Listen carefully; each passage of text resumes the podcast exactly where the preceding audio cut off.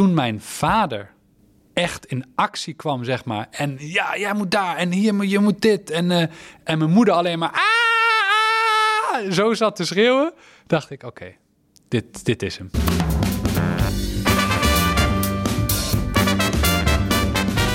Hallo en welkom bij de NL Tennis Podcast. Mijn naam is eh, Jan-Willem de Lange, naast mij Marcella Mesker.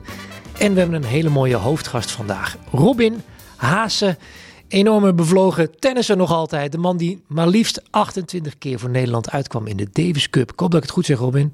Ehm, ja, ik weet het eerlijk gezegd niet. Dan pak ik gelijk door. De laatste keer was in ieder geval tegen Canada tot nu toe. Jarenlang droeg hij het Nederlands tennis op zijn schouders. En ik wil vooral zeggen, welkom bij onze podcast. Bedankt. Ja, nou ja, dan kom ik natuurlijk nog even met een erelijstje. Dat eh, wordt gewoon even opgezocht. Eh, het begon eigenlijk op je achttiende, dat je al in de junioren finale stond van Wimbledon. Heel mooi moment. Vanaf 2006, kun je nagaan, werd je al full prof. Nou ja, in al die afgelopen jaren stond je in eh, vijf ATP-finales, waarvan je twee won. hè. Kietspul was eh, toch wel jouw favoriete stekkie. Ehm, je bereikt een hoogste ranking van eh, 33 op de ATP-wereldranglijst. En je won, nou hier staat 7,7 miljoen dollar. Dat is inmiddels ook wel weer wat opgehoogd, maar het is toch een heerlijk bedrag.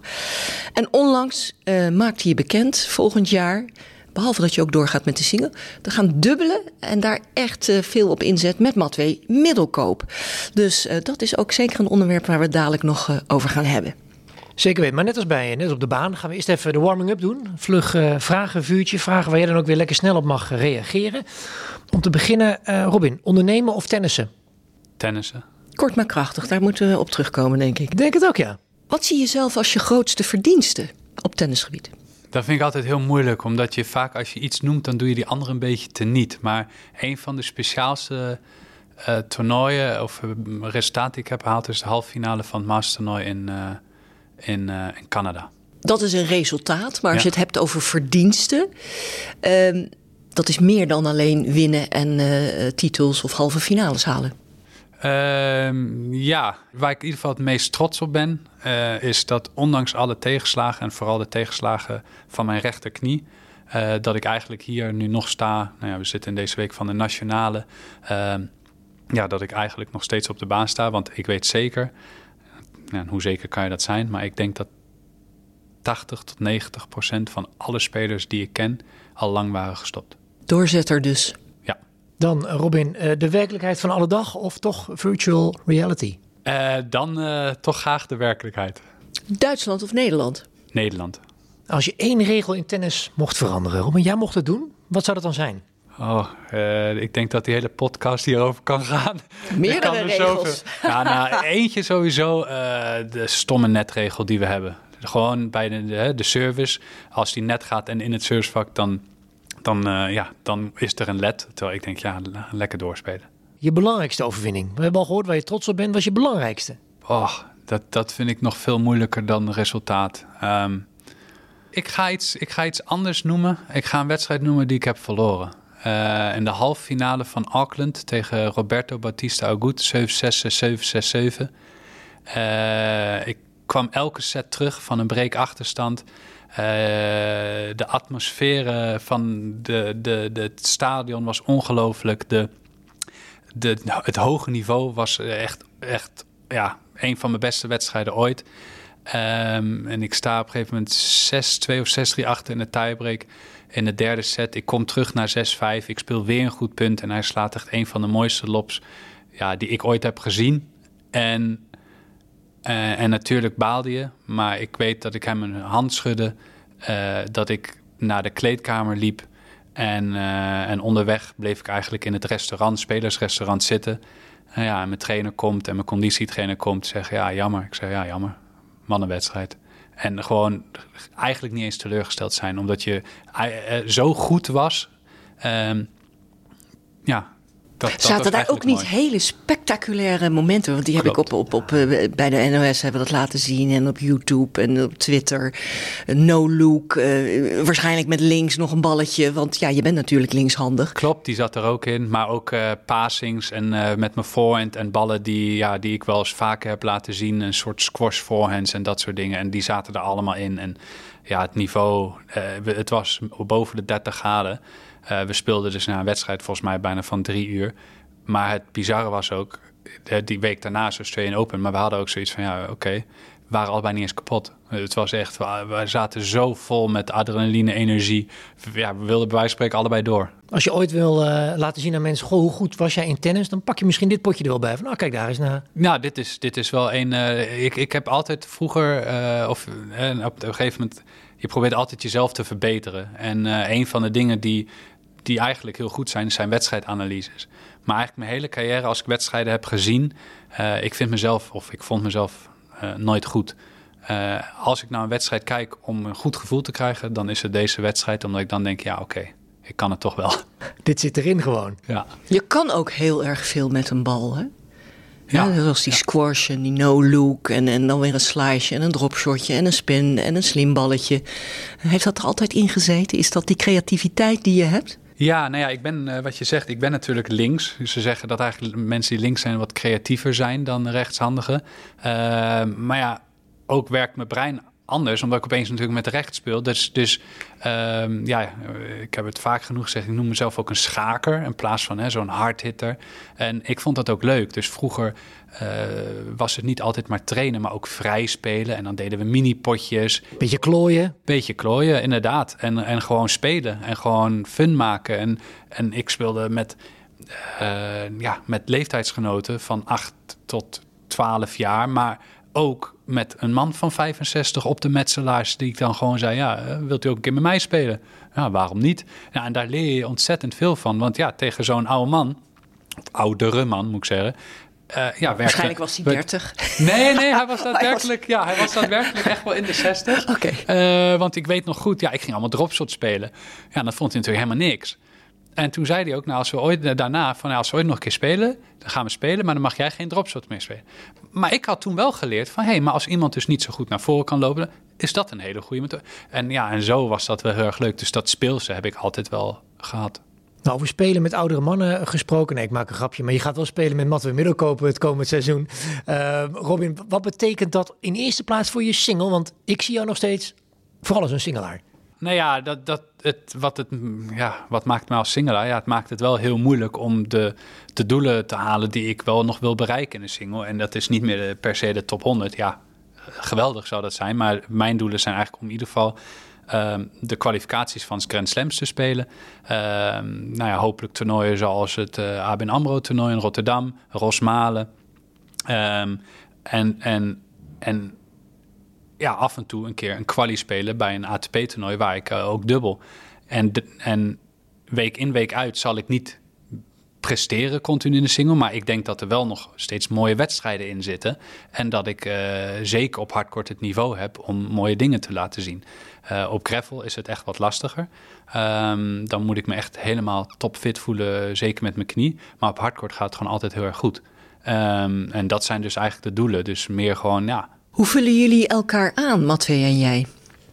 Nou, eh, wat, wat Matwee is uh, eerder een, uh, een uitvoerder.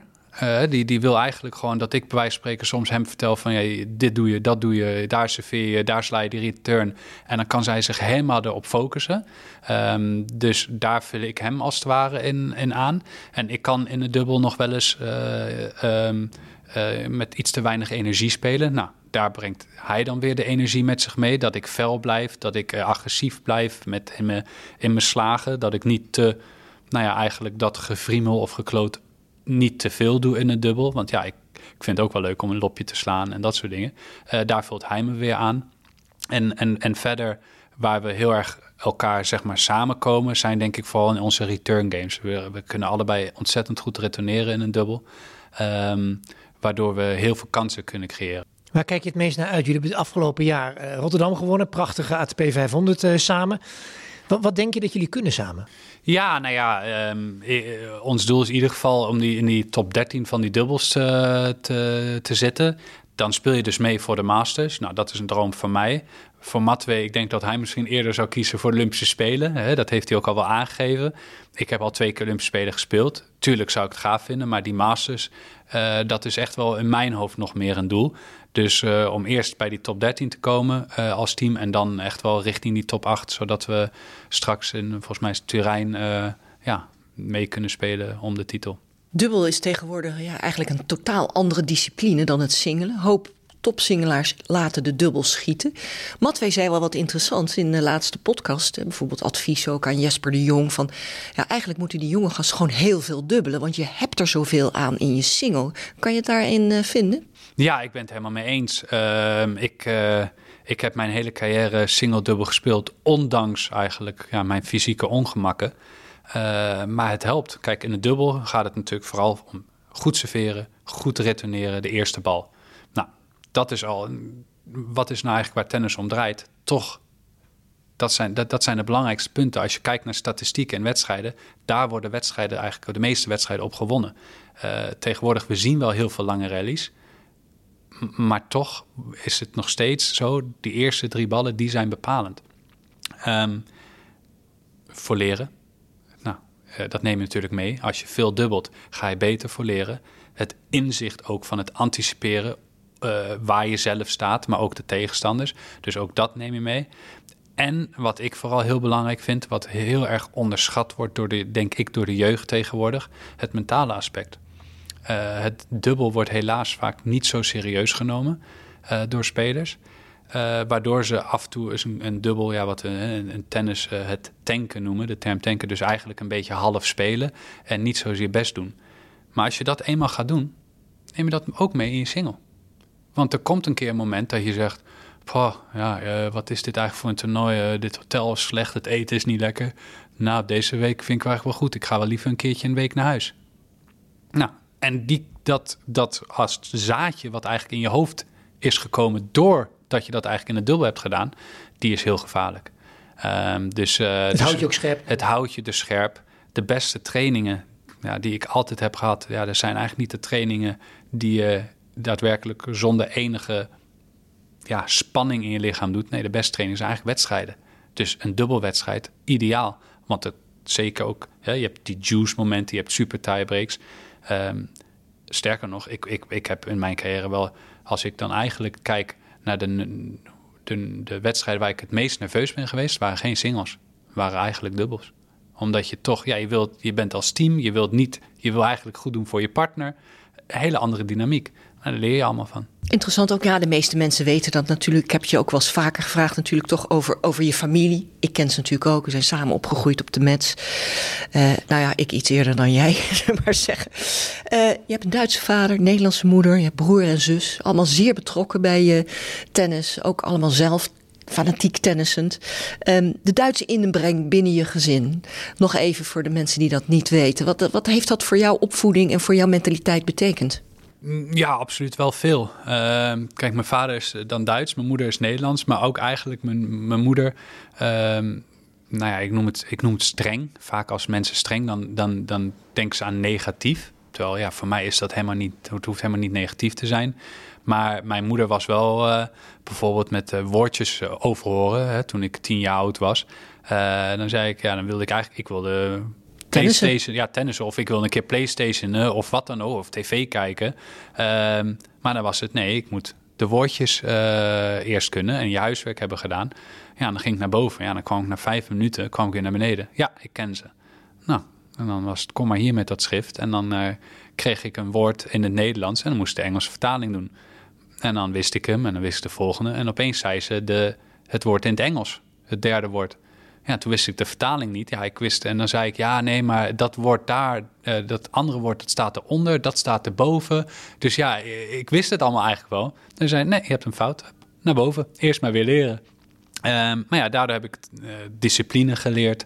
Um, uh, ik heb ook geleerd van om het beste uit jezelf te halen. Um, ik heb heel veel op een Duitse school gezeten. En het grootste verschil in Nederland en Duitsland, als je het over school hebt, gaat het om, in Nederland vraag je, ben je over? En in Duitsland vraag je, wat is je gemiddelde? In principe gaat niemand, die zakt niet in Duitsland.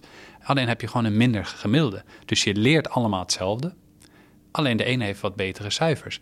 Ja, ik vind dat concept eigenlijk heel mooi. Want ja, wat we soms zeggen, hè, de zesjesmentaliteit. Genoeg om over te gaan. Ja, en dat zie je, uh, denk ik, toch een beetje in de cultuur. Waardoor het dus ook, als je dus topsporter bent, nou, en ik was dan eentje die heel erg gedisciplineerd was. Uh, ik, werd, ik was zelfverzekerd, terwijl mensen vonden het arrogant.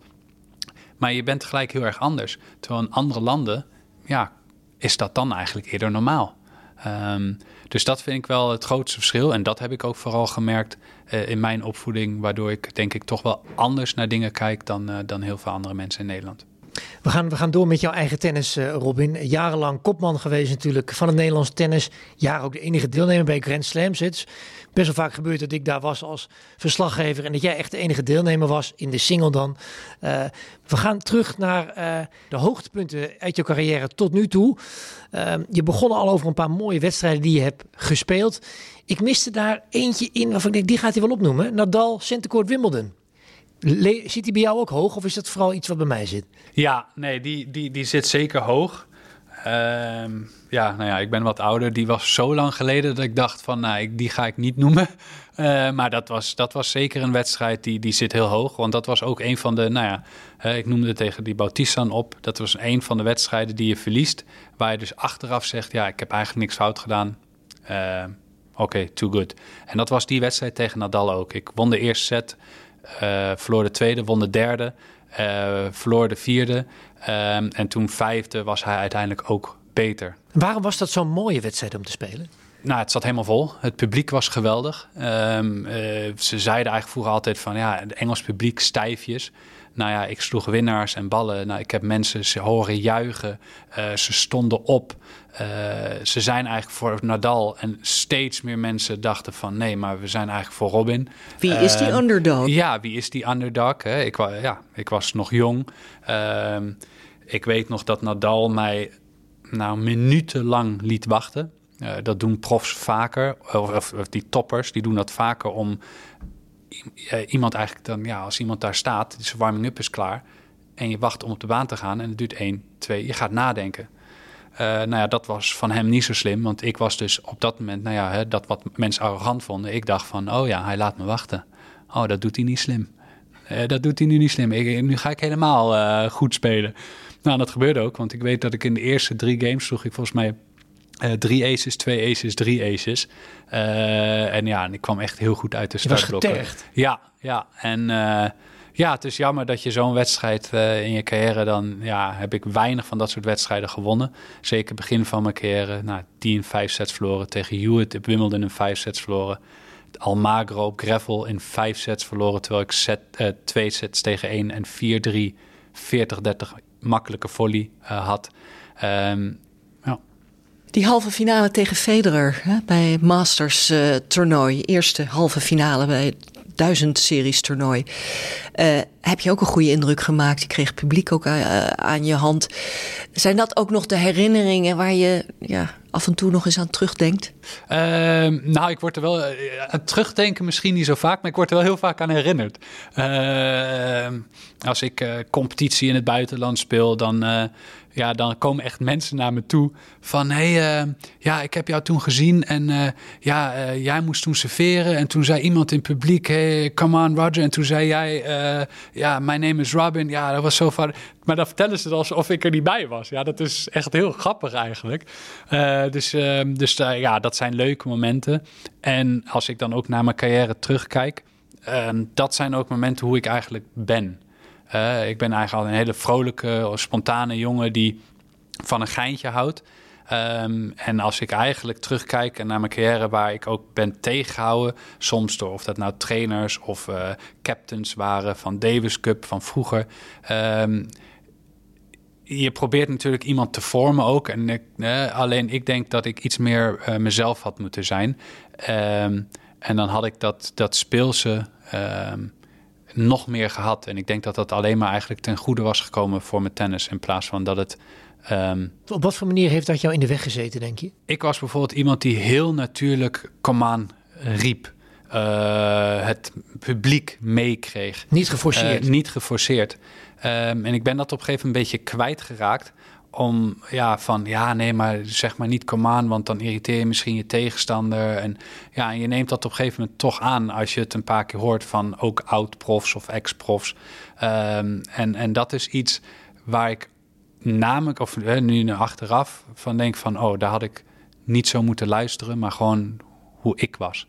Uh, en uh, gewoon mezelf zijn. Ja. En je zegt ook de, vro de vrolijkheid noem je op. Hè? Van nature vrolijk bedoel je daarmee dat dat ook niet altijd is wat je hebt uitgestraald? Is dat wat je probeert, uh, te zeggen? Uh, nou ja, kijk, uh, tuurlijk. Kijk, uiteindelijk wil ik ook winnen. En, uh, en, en ik ken geen, ik, geen tennisser in de wereld die niet een keer boos wordt of, of scheldt of wat dan ook. Um, um, dus dus, dus dat, dat, dat zit gewoon eenmaal ook een beetje in de sport, als het ware. Um, maar um, ik ben op een gegeven moment, en dat had wel een andere reden. Kijk, ik kan wel boos zijn en dat hoeft ook helemaal niet erg te zijn. Wat, wat jammer was, is, en dat, daar heb ik gewoon heel lang voor nodig gehad. En, en soms komt het toch weer terug. Kijk, die knie van mij, dat is mega frustratie geweest in al die jaren. En door die frustratie, ja, dat neem je mee. Want je weet, je kan beter, maar het, het lukt weer niet. Of ik word tegengehouden door mijn eigen lichaam. En daar heb ik nou ja, eigenlijk jaren voor nodig gehad om dat steeds meer een plekje te kunnen geven. Um, maar ja, dan, ja, dan dat helpt natuurlijk niet. En als je dan op een gegeven moment ergens in gaat ja, hangen of je krijgt bij wijze van spreken een stempel, dat als je dat, dat een keer iets gebeurt, ja, dan, dan is het drie keer erger dan als iemand anders die eigenlijk altijd vriendelijk is of altijd vrolijk is en het dan een keer doet, dan denk je, oh ja, had uh, slecht geslapen, ik zeg maar wat. Was je daardoor misschien, um, omdat dat in je hoofd zat, die knie, uh, wat uh, meer ontvlambaar op de baan? Bedoel je dat? Oh, 100 procent. absoluut. je wil, je wil gewoon, je, je wil natuurlijk winnen, maar je wil goed spelen, je wil entertainen. Maar ja, als jij weer naar de hoek moet lopen en je, en, en, en, en je slaat eigenlijk de bal fout omdat je er net niet achter komt. Niet omdat de andere beter is, maar omdat jij je, je eigen lichaam jezelf tegenhoudt. Ja, dan is dat heel erg frustrerend. Uh, en daarom, uh, nogmaals, dan kom ik eigenlijk weer terug naar die wedstrijd. Of van Nadal of van Bautista. Ja, hij is dan op dat moment too good. Dus je geeft iemand een hand van, ja... Alles gegeven. Alles geven. Jij was beter. En, en, en dat, dat is eigenlijk waar je naartoe streeft. En, en daar, daar heb ik eigenlijk nooit echt naartoe kunnen streven. Omdat ik, of tenminste dat dacht ik, of dat voelde ik zo. Ja, en dat krop je wel op. Ja. Toch nog even naar, naar een mooi moment ook. Uh, uh, dat was een mooi moment in eigen land. Weliswaar een verloren partij, maar je kwam voor. En dan heb ik het over de kwartfinale tegen Federer dit keer. Daar is hij weer, maar dan in Rotterdam.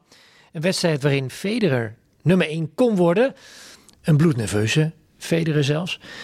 Wat voor wedstrijd is dat uh, in jouw herinnering, Robin? Want ja, uh, een kwartfinale, uh, vrijdagavond in Rotterdam. Roger, de, de, de superster, en daar mocht jij tegen spelen. Ja, ja nee, dat, dat, dat was een unieke, unieke situatie. Dat hij inderdaad weer voor de nummer één plek speelde. Um, helemaal uitverkocht. Hè. Normaal als je als Nederlander, ja, dan krijg je zes kaartjes. Maar ja, dan kan je nog wel eens wat regelen dat je wat meer kaartjes krijgt. Nou, dit, het was gewoon niet te doen. Iedereen wilde die wedstrijd zien. En dat je daar dan onderdeel van bent, ja, dat is wel heel speciaal. Ja, en, en volgens mij ben je daarna ook niet direct naar huis gegaan. Want uh, nou ja, in Rotterdam werk ik ook achter de schermen. En volgens mij zag ik je daarna nog in het restaurant met, met, met Roger zitten. Ja. Ook tekenend voor de band uh, die jij met hem hebt of hebt gehad. Uh, hoe goed is die band tussen jullie? Vaak met hem getraind. Ja, heel vaak met hem getraind. In Dubai. Ja, en, en, en, en het, het, het vertrouwen, uh, dat was er ook echt uh, van hem uit. Uh, ik weet nog dat we in Dubai trainden en en dat hij op een gegeven moment zei: hey, maar dan gaan we, we gaan trainen een ochtend. Kom je bij mij even lunchen met de familie? Laat ik even het appartement zien. En dan gaan we daarna nog een keer trainen. Ja, is goed. Vertel, en, over, uh, hoe zag dat eruit? Ja, nou, uh, het, het, was een penthouse. Maar uh, dat was vijf slaapkamers. Maar dat was natuurlijk niet genoeg. Dus de tweede helft van het penthouse, dat had op een gegeven moment kwam vrij. Dus dat had hij ook gekocht. Dus die zat opeens in een penthouse met, ja, met de hele verdieping. Was voor hem. Dus dat was wel heel grappig. Uh, maar wat ik eigenlijk nog veel bijzonderder vond, is ja, dan moet je met codes naar binnen. En uh, nou ja, en, en, ik ging eerst nog even douchen. Dus ik zou iets later komen. En hij geeft gewoon ook de, de code van zijn woning aan me. Um, en dat vond ik eigenlijk wel heel, heel speciaal. Uh, want dat is wel iets, ja, dan geef je toch wel echt aan, nou, ik vertrouw je. En, en, um, en, en dat, dat was dan persoonlijk voor mij iets wat ik dan ja, bij wijze van spreken nog veel leuker vond dan alle trainingen en et cetera die we hebben gespeeld.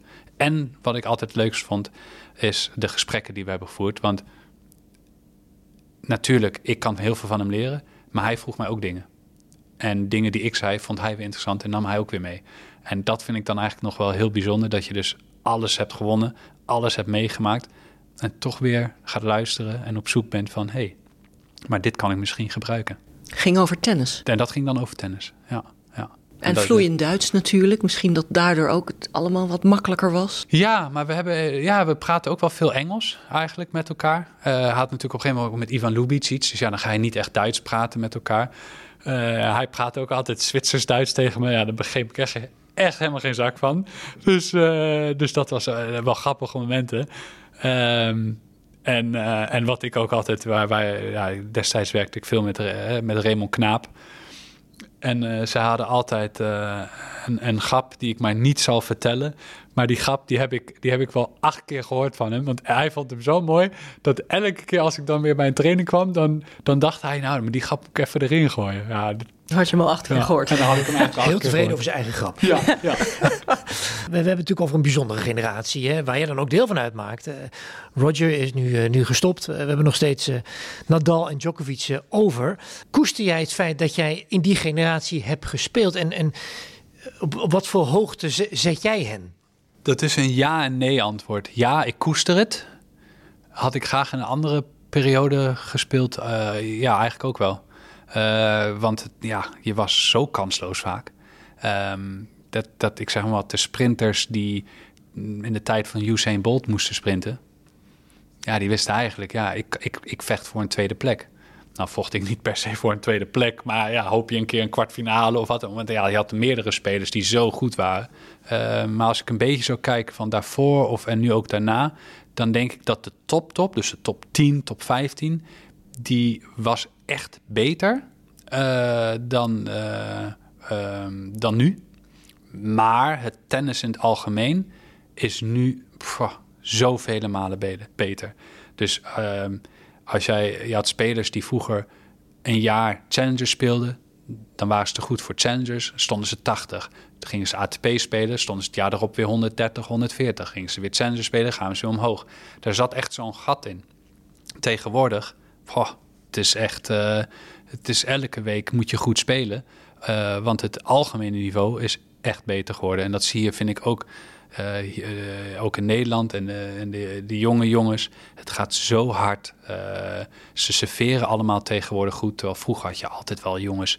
Ja, oh, dan kan je de service aanpakken. Nou, ik ken er niet meer zoveel. Um, dus dat, dat is aan de ene kant, dus eigenlijk om op je vraag terug te komen. Aan de ene kant, ja, koester ik het. Want ja, je hebt wel echt in een tijdsperk gezeten waar tennis. Nou ja, ja het, kon eigenlijk niet mooier. Ja, en, en, en, uiteindelijk heb ik toch meegedaan. Ik, heb, en ik heb zelfs de jongens moeilijk gemaakt. En dat is dan wel weer mooi. Ja, want met Federer heb je veel getraind, uh, gespeeld. Uh, Nadal en Djokovic, trainde je daar ook wel eens mee? En, of, of, hoe is je relatie met hen? Ja, nou, met, uh, met Nadal heb ik bewust niet veel getraind. ik vond dat eigenlijk niet zo fijn. als je met Federer traint, dan train je daadwerkelijk met hem. Als je met Nadal traint, dan train je eigenlijk meer voor hem.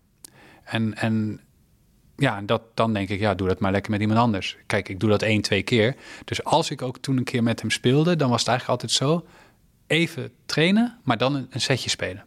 Want ja, dan speelde je ook echt daadwerkelijk voor jezelf.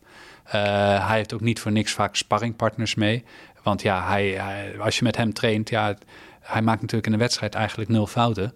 Maar in de training is het zo hard dat hij, en dan overdrijf ik niet, het kan echt zijn dat het in, uit, in, uit, in, net. Ja, dan kan je zelf natuurlijk helemaal niet trainen. Dus die hele meerwaarde van om dan met hem te spelen is er niet. Um, uh, dus dat was wel een bewuste keuze. Uh, en uiteindelijk met Djokovic, ja, je, met de een heb je meer contact dan met de andere. En met hem, ondanks dat ik uh, hem al ken sinds we twaalf zijn, heb ik eigenlijk vanaf onze achttiende weinig contact met hem gehad. Eigenlijk nadat hij Amersfoort won. En, en heb ik daardoor ook eigenlijk nooit met hem getraind. Nee. Hoe kijk je naar de, het momentum dat het Nederlands mannentennis op dit moment uh, heeft? Hè? We hebben natuurlijk een, een, jaar weer gehad waarin uh, nou, Botik zijn, zijn positie enigszins heeft verdedigd, zou je kunnen zeggen. Natuurlijk een mooie overwinning van Tim van Rijthoven gezien. Hoe kijk jij naar, naar het, het, tennis dat in zijn algemeenheid toch in de lift is komen te zitten? Ja, geweldig. Uh, ten eerste gewoon leuk voor de jongens.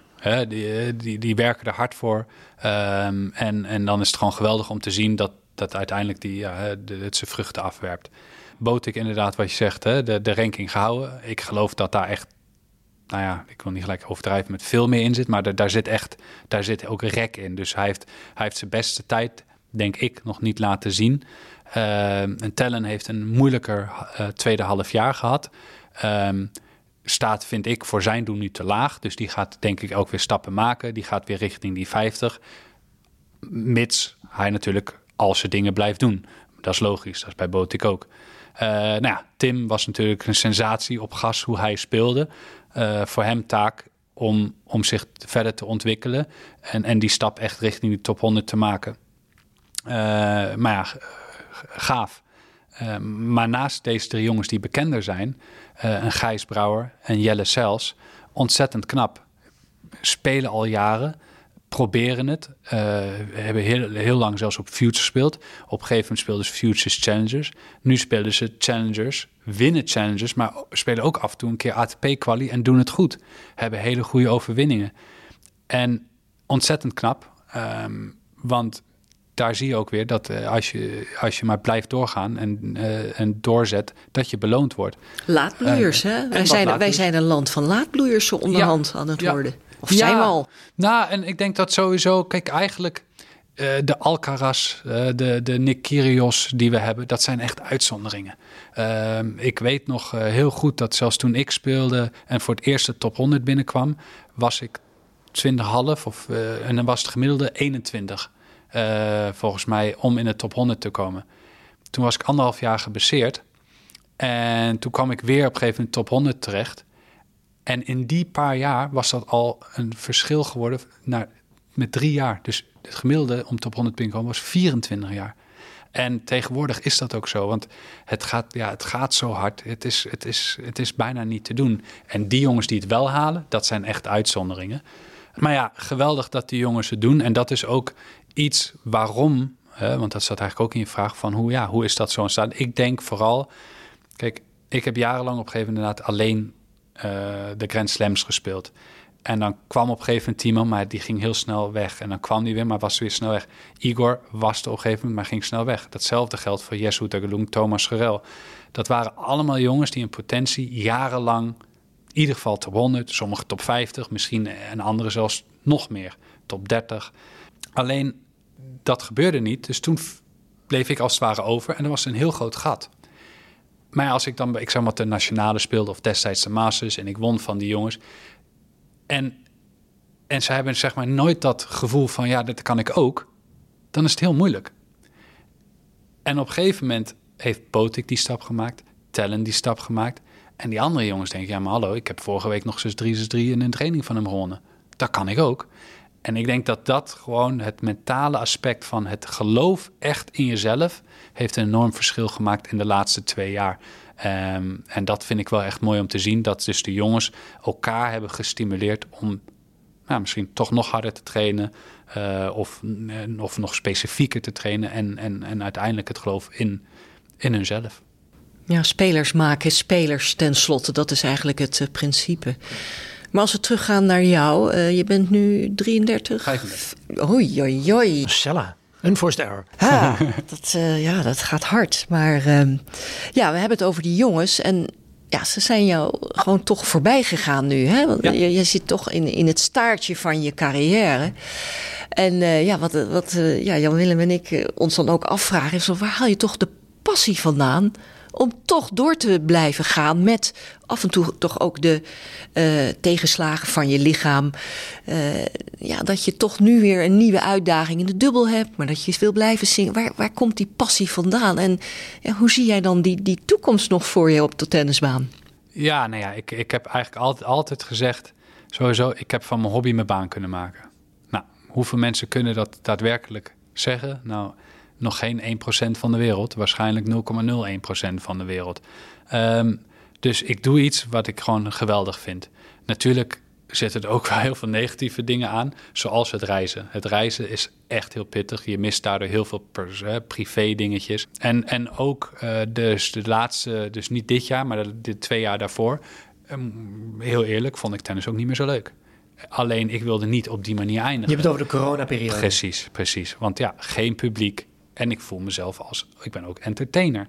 Ehm, en natuurlijk moet je wel voor jezelf tennissen. Maar ja, als je zoveel hebt meegemaakt, je zag ook het grote, grote verschil. Jongens van mijn leeftijd vonden niks aan. En de jongens die jonger waren, heel vaak een roomservice namen, sowieso al. Die, die vonden het allemaal prima. Terwijl ik vind het leuk om naar een museum te gaan, om ook uit te eten, et cetera. Ehm, dus toen was die passie eerlijk gezegd uh, er niet meer zo. Uh, mijn knie werd zo erg dat ik het eigenlijk dacht van ja, okay, dit, dit kan ook niet meer. Hoe vaak heb je aan opgeven gedacht? Ik heb toen echt gedacht, oké, nou, nou stop ik ermee. Uh, en nou, dat is tweeënhalf, twee jaar geleden. Toen heb ik een nieuwe visio gevonden. Uh, die tijd had om met mij echt een voorbereiding te doen. Het was natuurlijk corona. En toen heb ik gewoon echt eens een keer wat ik nooit heb kunnen doen. Gewoon vier, vijf maanden achter elkaar. Ja, de juiste oefeningen kunnen vinden. Trainen, trainen, trainen. Ja, en toen kon ik op een gegeven moment dingen die ik vijf, zes jaar lang niet meer heb kunnen doen. Um, en toen heb ik ook spuiten in mijn knie gekregen um, met bloedplasma. Dat heeft mij ontzettend geholpen. Ja, toen was van wauw, wat is tennis leuk. Ik kan bewegen. En dus die hele frustratie, die was er gelijk ook niet meer. Want ja, ik vond het geweldig. Dus de passie, ja, ik kan het denk ik eigenlijk niet eens uitleggen. Dat zit gewoon denk ik dan in me.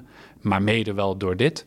Maar als je nou een eerste ronde speelt in Kazachstan, Challenger, je hebt afgelopen jaar, ik weet niet hoe allemaal orden waarvan ik dacht van zijn daar ook toernooien. En Robin, jij hebt het op het allerhoogste niveau, de meest luxe omstandigheden, faciliteiten. En dan zit je ergens in de kerkers van het circuit. Het lijkt me zo eenzaam om daar weer naar terug te moeten. En heel vaak was dan ook ja, het toernooi toch nog wel vrij snel voor je voorbij. Hoe heb je dat doorstaan? Ja, nou ja, kijk, het zijn natuurlijk. Uh, ja, één, ik ben niet zo'n luxe persoon. Dus uh, ik hoef niet een geweldig uh, hotel te hebben. natuurlijk fijn als er is, maar daar heb ik niet zoveel moeite mee. Uh, ik heb wel de omstandigheden, dus als de baan dan echt heel slecht is, dan denk ik, jeetje, waar, waar ben ik in beland? En ik heb ook die gedachten zeker gehad uh, van ja, wat doe ik hier? Maar dan heb ik het vooral omdat ik dan, dan ben ik dus die hele reis gemaakt en bijvoorbeeld in Kazachstan. En ja, ik, ik, ik kon na drie, vier games kon ik niet meer lopen. Zoveel pijn had ik weer uit het niks, terwijl het hartstikke goed ging. En dan denk je, ja, nou ja, probeer maar, probeer maar. En uh, ja, dan op een of andere manier, ja, na drie uur verlies ik derde set 7-6. En ik denk, ja, maar als ik een beetje fitter was geweest, had ik dus de tweede twee gewonnen. Ja, en daar hou je dan toch maar weer aan vast. Ja, maar ja, hopelijk gaat het volgende week goed. Ja, en dan ging het die week daarna goed. En ik haalde finale. Dus eh, ja, je probeert je soort van vast te houden aan een, ja, aan een touwtje van ja, maar ja, het kan wel. Um, um, maar natuurlijk, ja, de gedachten die zijn af en toe wel geweest van ja, jeetje, wat doe ik hier? Ja. Je klinkt als een heel positief mens eigenlijk. Is dat zo? Ik denk dat als andere mensen over mij zouden praten, die mij echt goed kennen, uh, ook nu mijn vriendin, die, uh, die zegt altijd, oh je bent zo positief, je kijkt altijd zo positief naar die dingen.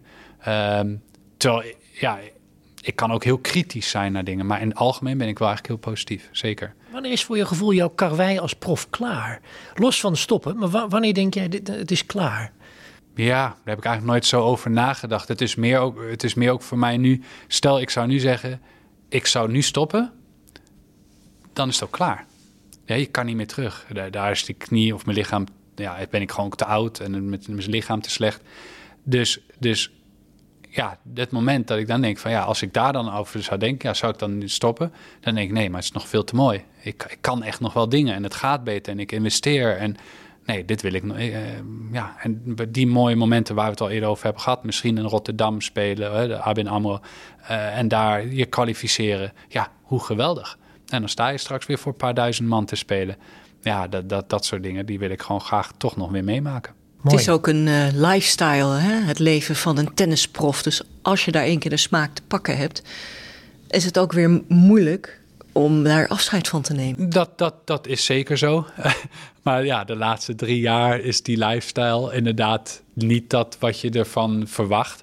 En, en, en, en dit is niet iets waar ik. Dus als ik echt wegga naar reizen, dan vroeger dan, ja, dan pakte je tas en dan ja, keek je ernaar uit ja, nu, nu is het echt zo van, oké, ja, waar komen we nu weer terecht? En uh, oh, zijn er wel goede ballen om mee te spelen? Of krijgen we ja, krijgen we. Ik heb ook wel eens gehad. de wedstrijden werden met Dunlop gespeeld. En de trainingsballen. Oh ja, we hadden niet genoeg. En dan krijgen we opeens Wilson. Of, en dan denk je, joh, ik, dit is wel mijn baan. Hè? Ik, tuurlijk, ik vind het mooi, maar het is wel mijn baan. Ik wil presteren. bespanners, waar ik, ja, een racket, ik bespan nu met 25, 24 kilo. Ja, dan krijg je bespanning terug. En dan denk je, oh top, oh, ze zijn hier goed. Nou, dan ga je trainen. En dan, eh, nou, dan geef je de drie af voor de wedstrijd. En dan haal je ze de volgende dag op. En dan zijn ze opeens 29 kilo. Ah, ja, eh, dat soort dingen. Ja, dat gebeurt gewoon bij ATP-toernooien niet. Maar ja, bij die kleinere toernooien wel. Um, dan moet de liefde heel diep zitten natuurlijk. En dan, je zou eigenlijk zeggen van, nou ja, daar ga je soms makkelijker mee om. Maar dat zijn voor mij dingen dat ik dan denk, daar kan ik echt dan, nou, die frustratie die ik bij wijze van spreken van mijn lichaam had, dat, dat kan dan ook dingen opkroppen van, ja, jeetje, ik word hier ook niet serieus genomen. Terwijl, ja, hallo.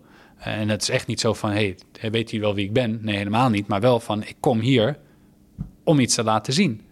En daarvoor betaal je de prijzen geld. Dus je verwacht er toch wat van. Uh, ja, en dan, daar kan ik nog wel eens, uh, zeg maar, me aan ergen. Je, je op, op allerlei manieren in jezelf gewerkt. Dat stopt volgens mij ook nooit. Is daar voor jou ook een, een groot stuk van, van, van het plezier? Dat je nog steeds zoekt naar puntjes die je, die je kunt verbeteren?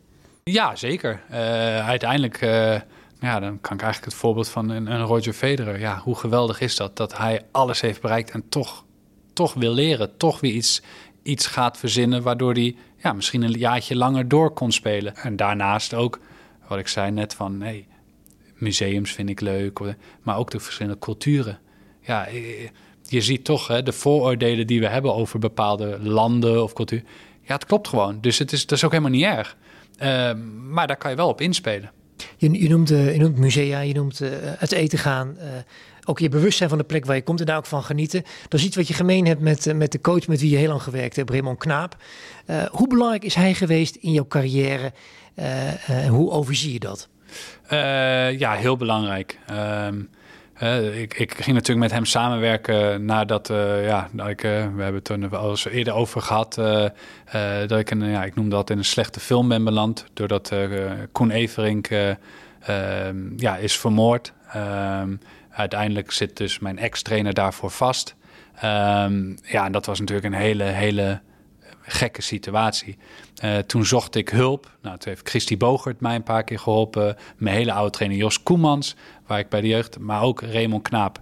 En dat klikte eigenlijk zo goed dat we aan de slag zijn gegaan. Uh, en dat klikte zowel op de baan, maar als naast de baan uh, super. En hij had op een gegeven moment ook een live coaching cursus gedaan. Um, en dus hij heeft me ook, ja, ik heb met hem sessies gepraat, maar ik heb ook door hem boeken gaan lezen. Um, en, en dat heeft mij enorm geholpen. Uh, het grappige ook daar weer, eigenlijk niet eens, ook wel in tennis, maar vooral in het privéleven. Dus, uh, Waar moet ik dan aan denken? Of is het te privé? Nee hoor, nee. Um, nou ja, waar moet je aan denken? Gewoon uh, communiceren met mensen. nou, goed voorbeeld. Ik noemde net de, de moord. Um, ik heb destijds heb ik dus veel gelezen al. ik, ik was al voor Raymond een beetje ermee begonnen. Uh, maar door hem intensiever. Over de live coaching. over live coaching, dus hoe, naar je eigen gedrag, maar ook ja, naar andere mensen toe. Toen ik op een gegeven moment terugkwam op de tour, toen ging ik lunchen. En toen kwam er een speler naar me toe, of nou ja, eigenlijk die liep langs en die pakte mijn mes weg. En Koen Everink is vermoord door messteken. En hij vond het dus grappig om het mes weg te halen, want oh, dat is gevaarlijk bij mij in mijn omgeving. Leuk was het niet, maar ik was niet boos op die jongen. Uh, en waarom was ik niet boos? Omdat ik ook had geleerd dat mensen weten soms niet hoe ze met situaties om moeten gaan. En sommigen gebruiken humor. Maar zijn humor hoeft niet mijn humor te zijn. Dus ik vond het niet leuk. Ik dacht ook van ja, ik hoef geen vrienden met die gozer meer te zijn. Maar ik nam het hem niet kwalijk. En, en zo heeft het me dus, in, daarom in mijn privé wel echt geholpen. Terwijl als er dus dan in een wedstrijd heel veel spanning was en ik wilde zo graag en ik was gefrustreerd van mijn knie en er gebeurde iets, ja, dan kon ik dus ontvlammen Maar dat, dat is die adrenaline, dat zijn de hormonen eigenlijk in je lichaam... die je eigenlijk dan nou ja, als het ware als een uh, stier rood ziet. Ja, dan, dan, dan sta je aan en dan heb je die controle misschien niet. Terwijl ja, buiten de baan ja, heb ik eigenlijk altijd controle. Dit noem je in reactie op mijn vraag over Knaap. Is dit ook iets wat dus als eerste bij je boven komt? Dat, dat hij op dat front van grote waarde is geweest? Ongetwijfeld heeft hij veel meer voor je betekend. Ja, nee, ontzettend veel. En uh, dit, dit, dit, mentale vlak hebben we gewoon heel veel aan gewerkt. En, en, en dat, nou ja, dat, dat ging ook echt, uh, nou ja, dat ging super. Natuurlijk met ups en downs, dat hoort erbij. Uh, maar ja, daar heb ik heel veel. En, en en het plezier eigenlijk. Uh, ik, ik kwam ook bij hem op een gegeven moment met de hulpvraag: ja, ik wil mezelf zijn. En, uh, nou ja, en dat was ook een moment wat we eerder hebben genoemd over Roger Federer, dat ik dan die grap deed van nee, nee, mijn naam is Robin. En dat het hele publiek helemaal tekeer ging om zoiets kleins eigenlijk. Maar ja, op dat moment voelde ik me eigenlijk. Uh, uh, ja, ik voelde me dan niet een tennisser. Ik dacht, oké, zo moeten zich sterren voelen die op een podium staan en een liedje zingen of die opkomen. Dat, dat was gewoon niet normaal. Dat was zo intens. En mijn hartslag ging van nou ja, 120 naar pff, 180, kippenvel. Um, en, en dat zijn de momenten, ja, daar, daar zocht ik als het ware weer naar. Ja, want ja, ik, ik denk dat dat veel meer bij mij past. En daar heeft Raymond mij echt in geholpen. Um, het is nooit meer zo geworden als het was. Maar oké, dat, dat hoeft ook misschien helemaal niet. Hoe, bedoel je dat laatste? Wat is nou, niet? Kijk, in, in Nick Kyrgios bijvoorbeeld, dat is natuurlijk, ja, die zien mensen als nou, en een bad boy, maar ze zien hem ook als van, hé, hey, ja, hij is entertaining. Kijk, hij doet het op een manier waar ik het heel vaak niet, zo had ik het niet gedaan. Want ik vind wel, er moet ook een bepaalde respect zijn naar een tegenstander of, of iets. Uh, of uh, publiek. Maar uiteindelijk kan ik ook weer genieten van de dingen die hij doet. Want soms is het gewoon echt heel leuk, heel spontaan, heel grappig, heel gemeend. Um, en dan vind ik het heel leuk om naar te kijken. Hij schiet wat meer met hagel, hè? er zit van alles tussen. Daar zit inderdaad ja, wat meer, uh, meer tussen. In het begin zat al even een vraag over ondernemerschap. Dat was niet toevallig. Want je bent meer dan tennisser natuurlijk, veel meer. Uh, onder meer ondernemer. Uh, je, je, hebt in de kunst gezeten met, met Raymond Knaap, die net al even voorbij kwam. Maar je zit ook in virtual reality. Ja, nou ja, ehm, zoals je een, een McDonald's zelf kan beginnen, dan is het een franchise. En dan krijg jij op een gegeven moment de licentie om, om dat te, te te hebben. En, en zo hebben we dat eigenlijk ook, ik en een vriend van mij, uh, hebben een virtual reality licentie gekocht van Lightning VR. En ja, dan krijg je, kom je bij ons, dan krijg je een bril op, krijg je bijvoorbeeld een geweer in je hand. Even, even wachten, bij, bij ons, jullie hebben een vestiging? Ja, we hebben een vestiging op dit moment in Tiel, in samenwerking met de Kaap. En nou, dan heb je het ongeveer over 200 vierkante meter, eigenlijk een lege ruimte. Uh, waar je dan komt, ja, dan krijg je dus die bril op. En dan uh, kom je dus daadwerkelijk in een andere wereld terecht. En dan, dan kan je spelletjes spelen. en heel veel mensen kennen tegenwoordig wel de VR die ze thuis hebben. Um, ja, daarmee kan je het dus niet vergelijken. Uh, de, dat zijn vaak spelletjes waar je zelfs misschien eventueel zelfs misselijk van kan worden. Uh, ja, je kan een beetje met je armen zwaaien en dat is het. Maar bij ons kan je dus in de, hele ruimte lopen en, en je bent echt actief bezig. Um, en eens van de spellen is bijvoorbeeld dat je zombies op je afkomen. Dus dan zit je in een hotelkamer en dan komen opeens allerlei hotel, zombies uh, van allerlei. Uh, ja, uh, van allerlei richtingen op je af. Maar in die ruimte is dus helemaal niks? Ja, er hangen camera's en die, die volgen jou. Want er zitten, ja, dat is een heel systeem waardoor het geweer en je bril die zijn als het ware geconnect, hè, om het even simpel uit te leggen, met, met de camera's.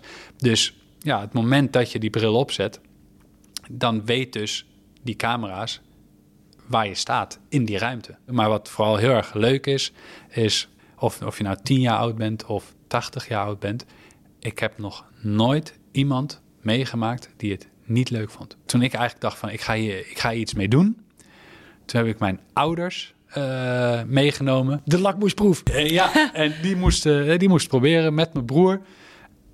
En toen mijn vader echt in actie kwam, zeg maar. En ja, jij moet daar en hier, je moet dit. En, en mijn moeder alleen maar... Ah, zo zat te schreeuwen, dacht ik, oké, dit, dit is hem. Mooi dat je, je rol van entertainer gaat veel verder dan de tennisbaan. Dan rest mij mijn, mijn slotvraag eigenlijk nog, Robin. Als jij ooit met, met je proefbestaan uh, stopt, blijf je dan bouwen voor de tennissport? Of rol jij eigenlijk gewoon fulltime het ondernemerschap in? Nee, ik, uh, ik wil altijd wel in tennis blijven. Uh, of dat nou...